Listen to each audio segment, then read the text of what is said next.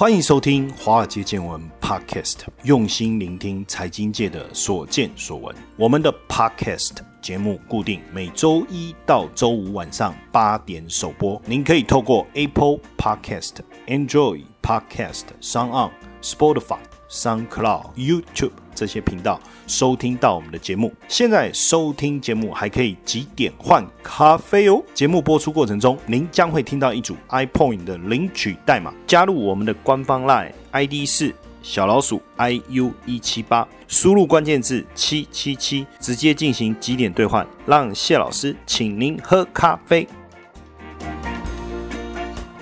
好，大家晚安。欢迎收听华街见闻 Podcast，我是古怪教授谢承彦。OK，大家有没有在手机呃，不是在手机上面滑捷运，有没有在捷运上面滑手机的经验？应该有吧哈，或者是说你正在做捷运，旁边人在滑手机，应该有了。现在反正基本上是这样，只要一进到捷运车厢，我看到大家第一个动作就是把手机拿出来就开始滑滑滑滑滑。那有一次我就是早上去 News 酒吧，因为 News 酒吧现在是做现场的，以前。是广播啊，它是连线的，所以我们就是在家里接电话。可是现在是广播还要走 live 直播啊！你要知道那多硬的事啊！哎，早上七点半 live 啊，我要到广播现场，然后跟凤欣姐在广播间里面聊天，分享最新的重要的财经讯息。然后她同时因为要直播嘛，YT 频道上面要直播啊，所以我要到现场。我在六点半就要出门呢，套炸的出门。天气热的时候还。凉凉的，这都还好。那下雨又冷的时候，我都在想，哇，真是辛苦。不过也好，就是一大早起起床去跟听众朋友们分享一些讯息，也是不错。然后录完了嘛，刚好你知道，我出门的时候是没什么人，录到八点，刚好我要坐捷运回办公室。然后那个时间是捷运上人最多的时候。然后有一次就是刚好我一进捷运，旁边人刚好在划手机，就在看刚才我跟风英姐在对谈的那一段影片呢。哦，就这么巧，这样好。那讲这个是干嘛？炫耀。炫耀文，哎，不是啊，哈，我其实是要讲，有时候我们在捷运上面划手机的时候，可不可以？我我也不知道知道该怎么讲。你知道有一次就是旁边有个人正在滑滑滑，在看照片这样，然后里面有一些是比较隐私的哦，害我忍不住也跟着看，很想跟他说，哎，这张不错，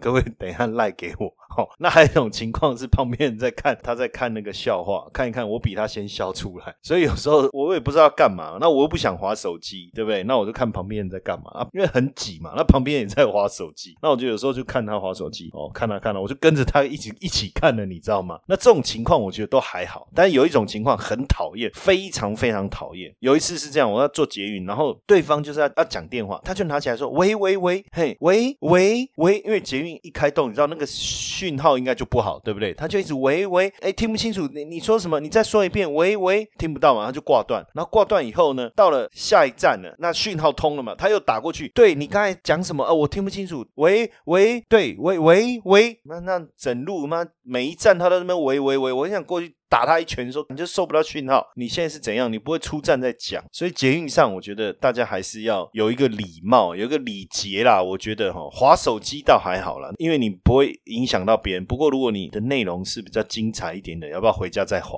哈，那如果说你你要通话的话，是不是可以等出了捷运以后啊？如果真的很重要、很重要、很重要、很急、很急，现在大家不是都可以用 Line 吗？用文字啊，你不能跟对方说，哎，我我现在在捷运上比较不方便，我们可不可以出站再聊？让人家觉得很没礼貌嘛，对不对？有时候在捷运上，有人打个盹什么，然后对方就喂喂嘿嘿喂喂喂，我想跟他说喂你妈了喂喂嘞，很想过去扁他一顿。那下次遇到这种人怎么办？有没有什么好的方法可以制裁他？大家要不要集思广益来提供一下？下次做一个贴纸，上面写喂你妈，然后就把它贴在额头上，很生气耶，真的是哦。好了，不要这样子，好，那到了十一月啊，是很多人开心的月份，也是很多人伤心的月份。为什么呢？因为很多人就是在等这十一月，对不对？很多要买的东西，就等这双十一的时候。哎，以前没有这种东西，以前就是百货周年庆，对不对？大家等百货周年庆的时候要去抢。我永远记得那些婆婆妈妈百货周年庆的时候冲进去抢内衣、抓头发那种，然后抢来抢去发现罩杯不符，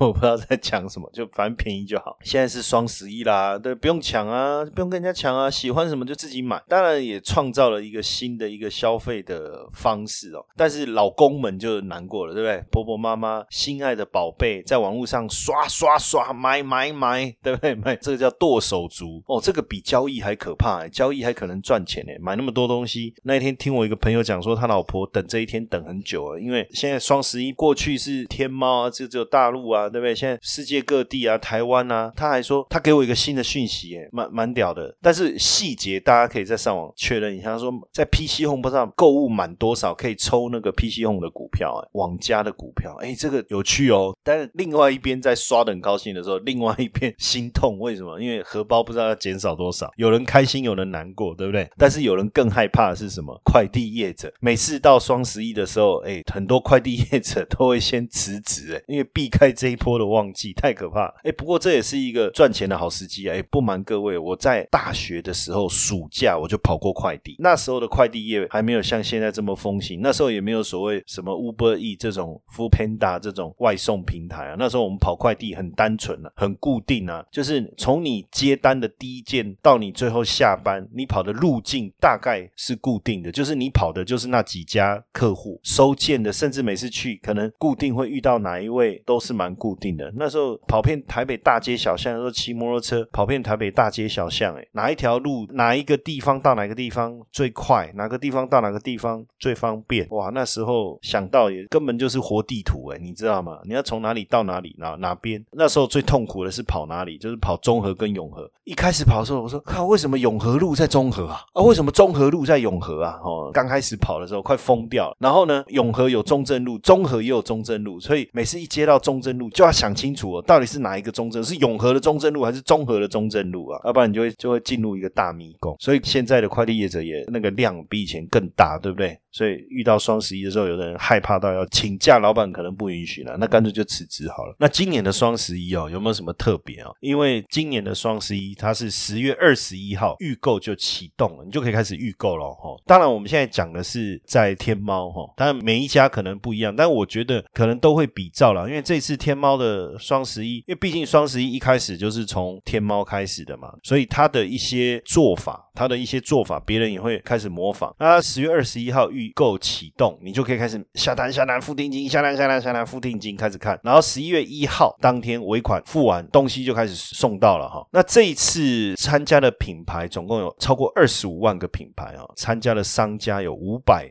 万个商家哇，这么多哦！他买东西买到手软了哈。然后线下也有商家参与，超过两百万家。那还有很多海外的跨境平台也跟着参与哦，所以很多的国家也一起参与这个双十一哦。那这次当然透过支付宝来作为参与双十一的一个入口哈，所以有很多的线下的商店啊、路边摊呐这些也透过支付宝来参与双十一哦。另外呢，这个 C to M 哦，就是从顾客到厂商，就是中小企业也。提供端到端的全链数位化的解决方案，然后比如说成衣制造这种，这个也参与这次的双十一哦。那在交易额的部分，当然是逐年成长，逐年创新高。二零一三年的时候只有三百六十二亿哦，那到去年是两千六百八十四亿，那今年会多少不知道哦。那但是今年第一场有淘宝第一场直播主薇娅哦，这个看了真的很可怕，这个数字，它的直播观看人数突破。一亿耶！第一天就卖了八十亿人民币的产品呢，第一天就卖了八十亿，好可怕！这个数字真的很可怕。当然，双十一历年来从一开始哦，二零零九年的时候是零点五亿人民币哦，那时候一路成长九点四亿、五十二亿、一百九十一、三百五、五百七十一、九百一十二、一千两百零七、一千六百八十二、两千一百三十五、两千六百八十四亿哦。那今年要要创造，因为之前都是。双十一那一天嘛？那现在等于是两阶段嘛？十月二十一号预购，十一月一号到十一月三号提前收货，然后再到十一月十一号再买一次。哇，那这一次能创造多少营业额？那可能更可怕了哈。那预计这一次阿里巴巴的用户数由去年的五亿到今年可能会超过八亿。哦，那不用出国，全球扫货，车子、房子都可以也有两千六百个国外的新品牌首次亮相哦，加上网红的直播带货哦，甚至很多品牌哦，在第一个小时就超过去年全日的交易金额，就双十一第一天全日的交易金额啊。那因为今年是提前从十一月一号的零时啊 （zero） 啊开始起跑，包括天猫、京东哦都推促销活动。那天猫双十一开售的前一百一十一分钟，一百个品牌成交人民币超过一亿啊！那大家真的除了比销售额度啊，也要比这个发货的速度哈。因为双十一的，应该说今年十一周的黄金周加上中秋连假，虽然消费已经恢复了，不过还没有达到最佳状态哦。所以这次双十一的促销要下猛药哈。那因为这次要提振消费，又要分流，所以分两个时段。我们刚才特别跟大家提醒哦。那这次包括运动用品，像艾迪达开售一分钟成交金额就一亿了哦。所以哦，这个双十一所炒作出来的这种消费的力道，真的看这数字真的很可怕。然后 Nike 啊，随后也突破一亿，包括苹果、美的集团一百个品牌成交额都超过一亿哦。那京东统计，京东超市双十一开售十分钟成交额年增七倍，京东生鲜五分钟成交额年增。超过六倍，然后呢？京东直播十秒售货上亿元。那物流的部分，因为这一次双十一，阿里旗下的菜鸟跟大陆十五地的海关，还有二十二个口岸建立了秒级通关，就是要保障整个天猫国际这个，还有它的考拉海购等平台的进口速度啊，要很快啊，要很快。有趣的事情是什么？就是十一月一号凌晨三十五分的时候啊，零时三十五分哈，消费者开始付尾款，对不对？五分钟，哎。一个浙江杭州的李先生啊，李先生你好，你的货到了多久？五分钟。然后还有一个黑龙江的龙女士，好，支付尾款六分钟哦，在京东买的口红，哎，送到，哎，龙女士你好，你的口红到了啊。那因为这一次双十一真的是拼哦，因为大规模的补贴，四十亿的现金红包，一百亿的品相的补贴，两百亿品牌的折价券哦。那这一次的消费力道确实有复苏起来，我觉得就是把疫情当时的那种不。满呐，那种哎，我跟你讲，有时候很奇怪，就是好好的买哦，真的可以抒发整个心情哦。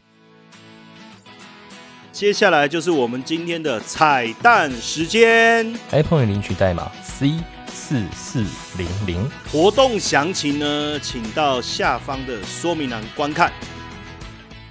不过也，我觉得有时候有特别注意一下哈，就是因为也还是有一些假象啊，因为现在假数据也很多嘛。比如说，你你看这个评论很不错哦，哦，有四五十个客户买这个产品，哇，一百多笔评论，那这个数字就有点怪了哈。因为一般来讲，五十个客户大概二十到三十个会下会评论嘛，这个数字已经蛮厉害。那你说五十个客户如果有一百五十个评论，那肯定肯定是作假，这个就注意一下。然后或者是说啊，秒杀，实际上现在可以用很多的城市一开跑，他就让他。秒杀你买不到，当然它是一种聚人气，但是是不是真的东西有这么好，可能也要冷静的思考一下哈。那当然，我觉得这一次的双十一让我们看到所谓的淘宝的这个热购的现象嘛。那这个淘宝，大家有没有听过淘宝村？哦，淘宝村就是用淘宝发展电子商务，然后你要有一千户的家庭参加，然后整个这个年度的交易金额就是要达到一千万人民币。再来就是说，就是整个村子里面有百分之十的家庭有参与这个电商生意，就叫淘宝村。那这个淘宝村当然也带来了很多有趣的一个经济的一个变化，比如说在山东曹县大集镇底下有个村庄叫丁楼村。那这个丁楼村过去很穷啊，因为就是呃连柏油马路都没有哦，非常。贫穷落后的地方，但是其中有一个村民呢，他就哎听朋友说淘宝开店，那他就去借了一千四百块买个电脑，然后开了淘宝，也真的在网络上哎做了第一笔生意以后啊，哎其他村民也开始仿效，就现在没想到全村啊三百多户家庭啊，已经有两百八十几户啊有淘宝网店，有超过一百万销售额度的哦。你看之前很穷哦，穷到柏油马路都没有的一个村哦，然后呢销售一百万营业额的超过四十家，五百万。营业额的超过十家，然后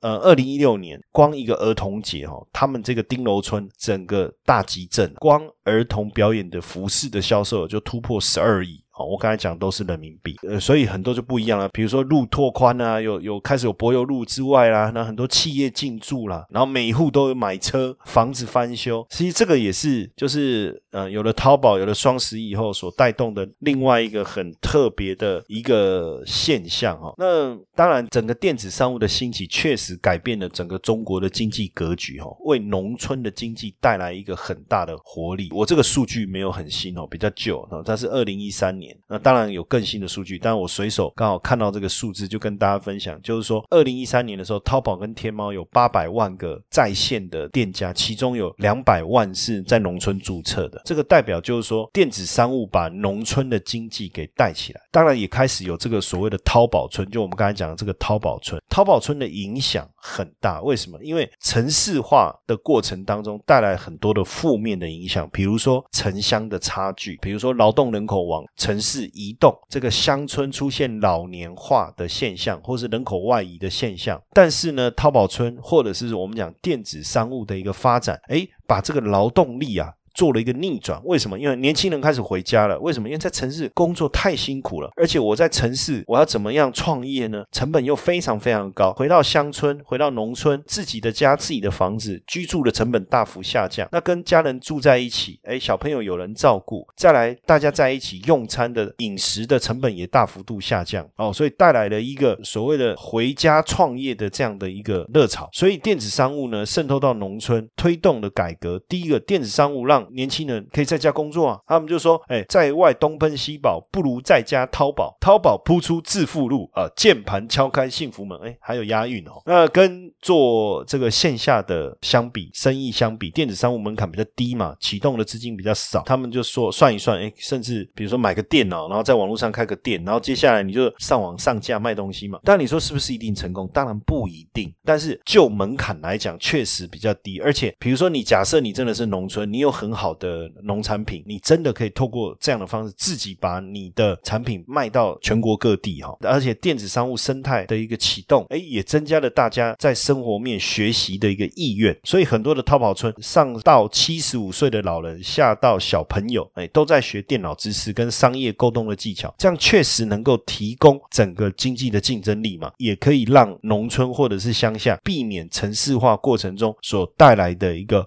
负面影响哦，这个确实也是电子化的过程当中，没想到带来另外一个好的一个进展哦。那当然，双十一的一个发展有没有什么投资的一个机会？因为双十一的消费金额很可怕啊，单日消费金额随便就上千亿啊哈。那也给整个生态圈带来很大的一个业绩。那台湾的消费者当然也会跟着参与这个网购嘛。确实也会带动相关的概念股哦，物流啦、造纸啦、电商族群哦。那十一、十二月确实是快递进口的高峰哦，这个期间业绩应该都成长有一成以上。那国内的物流业者啊，是电商最后一里的主要受惠族群。那因为网购的消费特性，还有包装，你要打包，对不对？这个造纸业也会受惠。那因为台湾的电商也会寄出一些破盘价来促销。那十一月网购以后，双十一是第一枪。接下来还有感恩节、有圣诞节、有元旦、有春节哦，那销售旺季应该可以从现在一直延续到年年底，甚至明年初。那就双十一来讲，我们讲整个就是网络销售，这个网络购买，这样一路延到明年初的受惠股，实际上很多，非常非常多。但是可能更贴近的哈，包括像电商，像网家啦、富邦媒啦、哦创业家，这个是电商平台。哦，那像纸业，像比如说正隆啊、永。丰余啊，哦，然后像物流业者，像嘉里大龙啊，或者是台华投控，或者是宅配通，哦，像中飞航这些，也是会受惠到更直接的去受惠所谓的这种网络销售的一个情况。当然，你说，比如说在网络销售，呃，笔电卖的特别好，然后平板卖的特别好，手机卖的特别好，所以手机业者受惠。这个比如说通路类的，像这个联强啊、大连大，啊或者是说，哎，那你说手机卖的好，那 IC 设计啊、半导体什么什么，这不是都受惠吗？是的，可是，在还没有这个网购的时候，其实他们就已经在受贿了哈。因为手机要制作出来，订单一开始的时候下单的时候，他们已经受贿了。所以我们要讲是说，特别因为这个概念哦，因为双十一啊，因为网购的消费季而受贿的哈，这这是更直接的。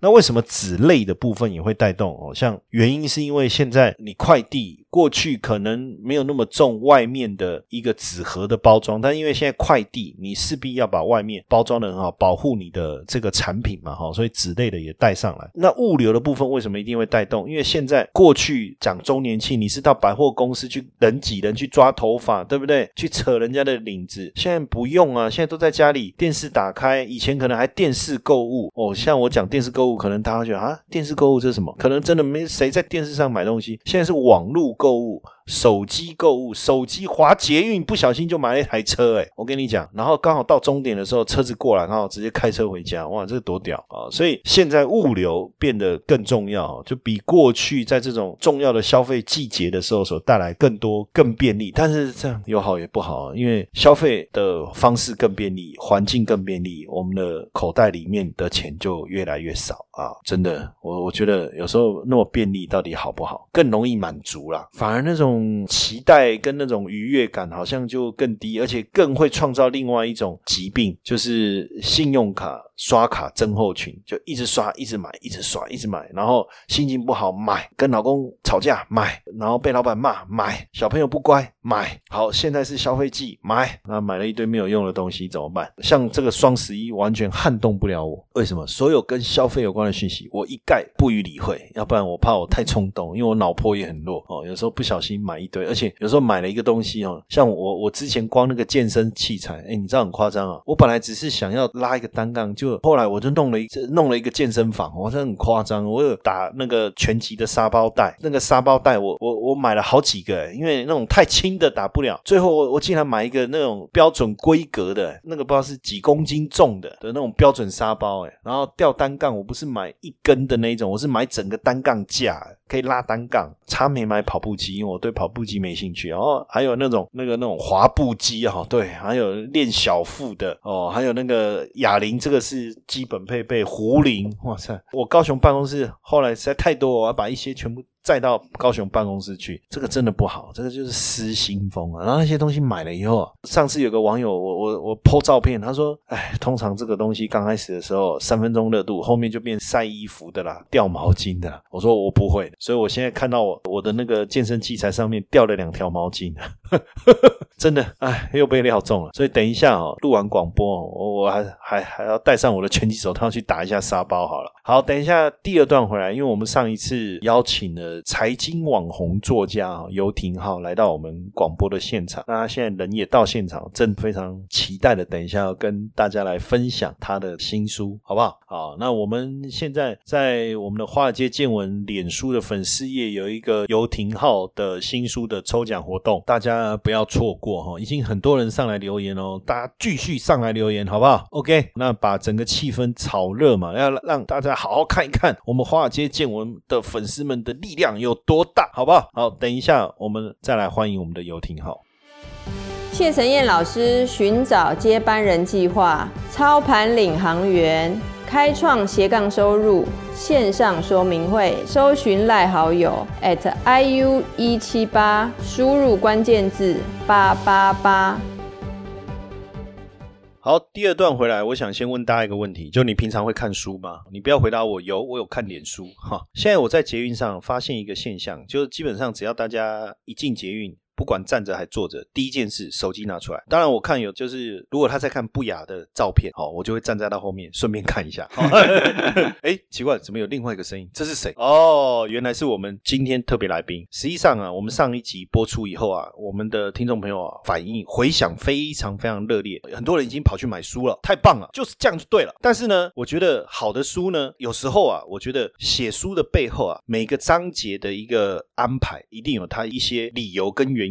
那有时候我喜欢去跟作者聊天，聊他为什么背后要做这样的一个设计哈。那我还是觉得说读书很重要，不管你是看实体书、看电子书，还是你看电子档，我觉得都可以。但是我还是喜欢实体书。我不知道今天我们特别来挺好，跟大家打个招呼吧。哎，观众朋友大家好，钱哥好，听众朋友，他刚才讲观众朋友对不对？被我抓到了。你不要以为资优生就不会讲错，资优生还是有可能讲错，因为他做直播哈，所以他常常讲观众朋友，观众朋友。我问他一个问题，就是说你喜欢那种就是那个。书的那个味道嘛，就那个纸的味道，我蛮喜欢的啊。我我自己是看不惯电子书啦，你也看不惯，看不舒服。哎、我以为你这个年龄，你应该是以电子书为主，哎嗯所以你出实体书我也吓一跳。嗯，我一直觉得说你好像跟我活在同一个年代的。那我那个年代哪有什么电子书？到现在我跟你讲哦，电子杂志我是看不习惯。那我订了电子杂志，我把它列印出来，然后再来看。你你有没有觉得很荒谬？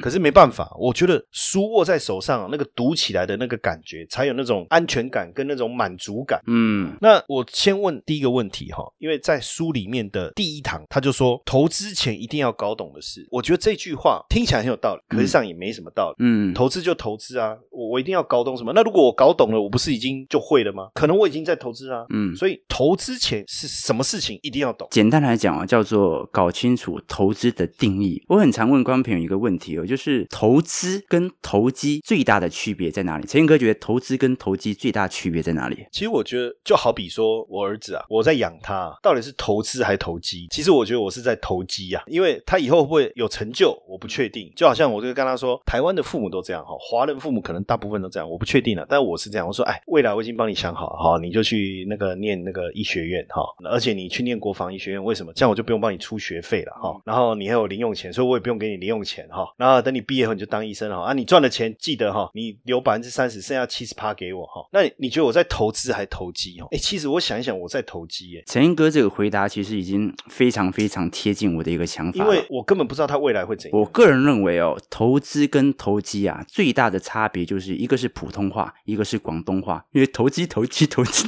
算了，这笑话太烂了。没有，那你说广东话的投资怎么念？投机，投机，哦，投机，投机啊，投机的广东话呢。这投机，投机。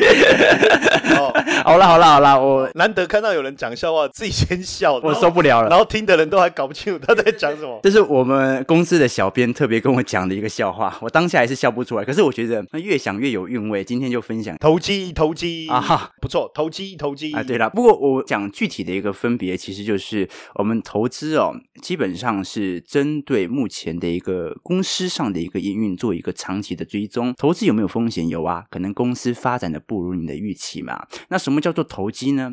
投机就是基本上啊，公司的一个获利表现只占你是否要买进的其中一个因子。你的投机主要的目的是用最短的时间赚到最大的报酬。这样的一个模式可以来自于消息面、筹码面、技术面。但我个人认为啊，如果真的要作为一个投资者，势必得以基本面为主。这个基本面哦，不只是包含着财报的个股的基本面哦，还包含着全球整体总金的基本面。这个才是作为一个长期投资者或者作为一个投资者啊，才具备的一个条件。投机的话，我相信各位，如果真的大多数在市场上，应该有七成八成的散户，基本上都只是投机者啦，根本就没有想要伴随着公司一同成长，只是想要赚到短期上的一个资本利得而已。嗯，哎，廷浩，你什么星座？狮子座，我没有什么意思，我只是想要哎看看有没有什么连结。好，但是还没想到。好，那我问你哦，所以如果是投机者，是不是就不能看你这本书？没错，我常常建议观众朋友哦，如果投机者你就不建议他看？对对，因为我在这本书里面有写到，其实我在大概到第三节的时候，我才跟各位讲说啊，如果你是投机者的话，你可以不用看这本书了，但是你可能已经买了，所以你可以拿去盖泡面，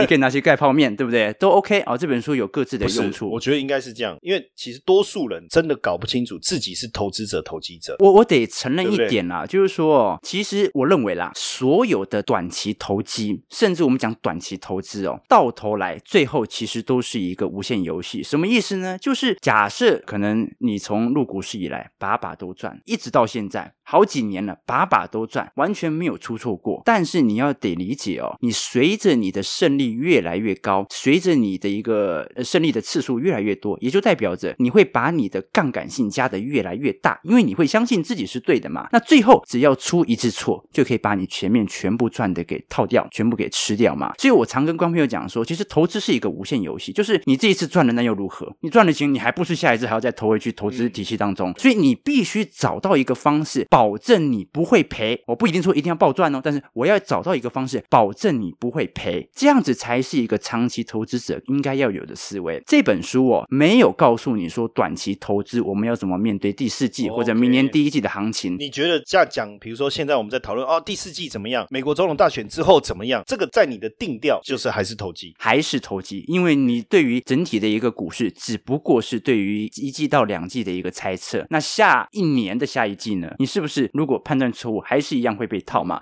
所以我个人认为哦，这本书其实是在阐述一个长期投资的投资观。你把这个投资观确认之后呢，你一样可以做短期投资啊，但是你一定会势必的意识到你短期投资所冒的风险是多少。你一旦意识到它的风险，你就可以适度的去降低你的资金的杠杆比例嘛。所以我们都是用资金的比例来控制我们是否要进行短期的投机呀、所以我没有说看了我这本书说，我就不建议你说不要做投机。每个人对股市的兴趣各有不同嘛。你对于股市多有一点兴趣，当然可以去做一些啊其他的一个方式来跟股市做一些连接。但是你一定得清楚知道，你赚了这么多的钱哦，你不用一个长期投资的思维啊，试图把这些钱啊做一些稳健性的一个增长，那么最后因为投资是无限游戏，你还是会把所有的钱赔回股市。其中在这本书第一堂课里面有一段我觉得不错，我我也来问一下廷浩，因为呃现在年轻人进入股市的比例非常的高，而且我发现大部分人几乎以追逐消息或在群组流通这种讯息为主，真的像你这样坐下来侃侃而谈，这个总经的大概最后只剩下你自己一个人坐在那边讲话，是旁边的人大概都跑光，你正在讲，然后你转头倒个饮料，旁边的人都不见。对我我我我要跟 陈陈哥讲一件事情哦，陈哥我做盘前直播也一年多的时间了，只要有开盘我都直播。，对，你知道我的收视率高峰是在什么时候吗？什么时候？是在三月底的时候，崩盘的时候。哦，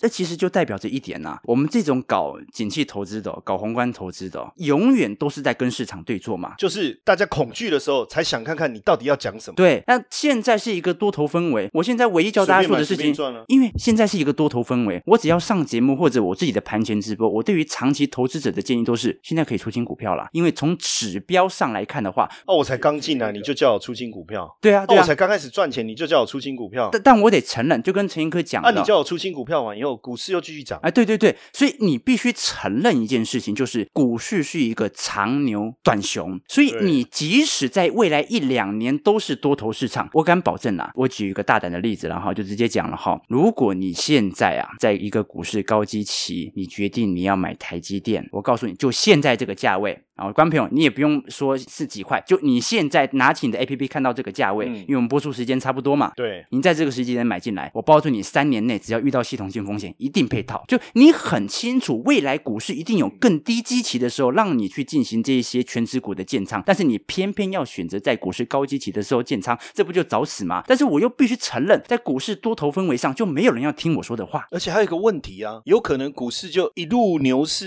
一直上去啊，然后过了十年后，我才发现十年前高点的时候，我不要出清的话，哎，是其实我是不错。所以在这里，廷浩教大家一个概念，我觉得很好。他说有两个东西，请他帮我们解读一下了。嗯，一个是不同年龄层投资策略要不同，是，这是第一个。第二个，他是说股债七三配，其实他应该写债股三七配。嗯，哦，三七，好好 好好好好，没事没事。好，那股债七三配，低风险兼稳健报酬。可我觉得这可是这两个不是会有点冲突？你你前面说不同年龄投资策略要不同，后面又说股债七三配，那是不是每个人都是这样？还是说你比例是一样，但是内容物稍微不同？我们做一个更宏观、然后更高层次的解读的话，呃，首先呢，你要先了解自己的投资属性，然后这个投资属性不一定是完全用年龄来分，但是用年龄是一个最简单的分析方式啦。简单来讲，就是相较年长者是保守型投资者，相较年轻者是稳健型投资者。那在我这本书当中，没有积极型投资者啊、没有尝试的故意要特别积极去操作股市的。稳健型投资者的一个操作方式很简单，就是进行景气循环价差上的一个资本利得上的赚取。简单来讲，就是你去尝试的找到景气属于低基期的时候买进股票，在景气高基期的时候卖出股票。那相反的，在景气高基期的时候，你同时买一些价格相较比较便宜的债券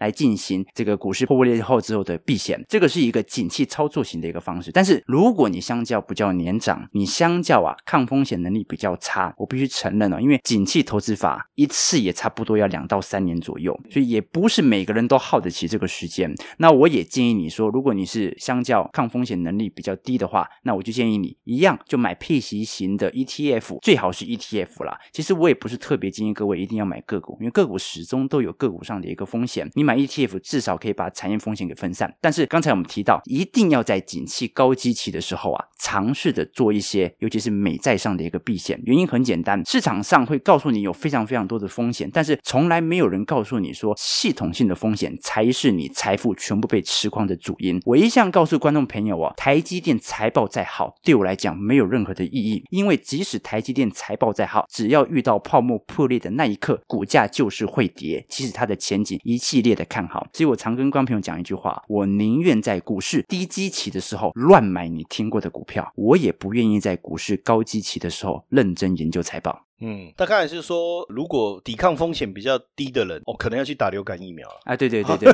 但是最近打疫苗又很可怕。哎，五十五哎岁最近打疫苗又很可怕，好像会不小心就拜拜哈。接下来第二堂课哈，因为这本书叫做《股债双存》，我们今天要跟大家分享，这是经济日报出版，我们这个财经直播主游廷浩教你抓对景气做投资，真正的书名叫《股债双存》哦。他总共帮各位准备了六堂课哦。那刚才第一堂课已经非常精彩，我们现在继续问第二堂哦，因为但是第二堂里面，我觉得埋一个小关子哦，给大家自己去买书来看，因为第二堂课里面，第一个他说你可以定期定额跟景气循环操作，哎，我看浩哥的眼神准备要讲话了，不可以哦，这个你要自己买书来看哦。当然，我们上次就是跟这个浩哥凹了两本公关书哈、哦，那我们继续抽哈、大家到我们那个就是只有那两本哈、哦，就是我们到最后就是抽两本，不是吓死我不是每次两本，我也是每次不是每次来两本哦，哎，那这样每来一次两本，不是这个意思哦，就是原来那两本，然后有浩哥的签名，好不好？在我们这个华尔街见闻脸书上面帮我们留言，就是你找到我们那一篇分享的段落哈，然后上面帮我确认一下我们的问题，就是这一本股债双存的作者是谁，然后同时分享，我们会抽出两本幸运的听众朋友。好，那第二堂里面哦，我们就一个问题，很快的，因为时间的关系哦，因为这个我们浩哥还要再去赶另外一场通告哈，所以我再问他一个问题就好，因为我看到我觉得，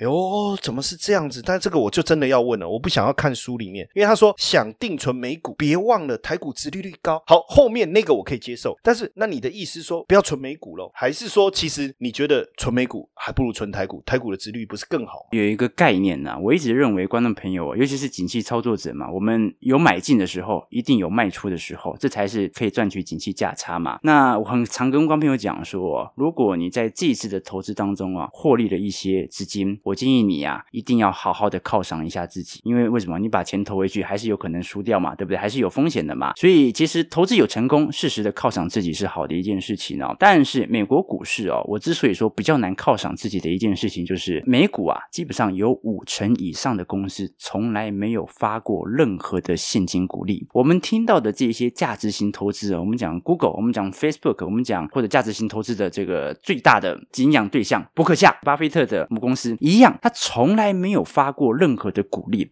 所以美国股市哦，现金股利值利率是非常非常低的。那其实它的一个现金股利值利率的一个加成效应都反映到股价上嘛，所以你可以理解得到为什么美股整体指数在上涨的一个幅度啊，平均来讲啊是比台股还要来得多。那因为台股老实说了，你在台北股市哦被视为好公司的股票，普遍来讲啊，现金股利都还不错啦，对不对啊？所以这是两个市场的一个差异。那我只是想跟观众朋友讲说啊，其实有的时候啊，呃，你想要做一些资金上的一些回馈，投资如果真的把钱就丢在那里，然后完全不管它，就随着股市股价持续的上涨哦，那个愉悦心情哦，其实也没有多好。适时的犒赏一下自己，适时的从你的投资当中啊获利的金额来回馈一下自己。我认为啊，从一个直利率的表现来看的话，是一个非常好的一个方式。就是如果现金股利发了，你可能啊两年都没有花了，今年发的现金股利你就把它拿出来享受一下下嘛。我最忌会的一件事情，这是我自己的投资观啦，我实在是不会建议说大家真的要投资，所以就要每天省吃俭用怎么样？其实对于长期投资来讲，你想要成功，最大的一个用处不是看我的书，最大的用处就是增加你自己的本业收入。你把自己的本金弄大，你有一个正确的价值观，其实就没有问题了。而这在其中，你只要有投资上有一些收益，其实随时来犒赏一下自己是 OK 的、要保持自己的生活健康，持续的向前，而不是拘泥于啊，我到底要怎么把我的投资效果变得更好。我认为这才是一个好的投资观，好的生活方式。好，我们今天非常谢谢廷浩的分享哦。那当然，大家别忘了哈，到我们的脸书上面留言抽《股债双存》这本新书，好不好？我相信大家应该很期待，赶快看到这本书的内容。OK，好，那我们明天晚上见，谢谢大家。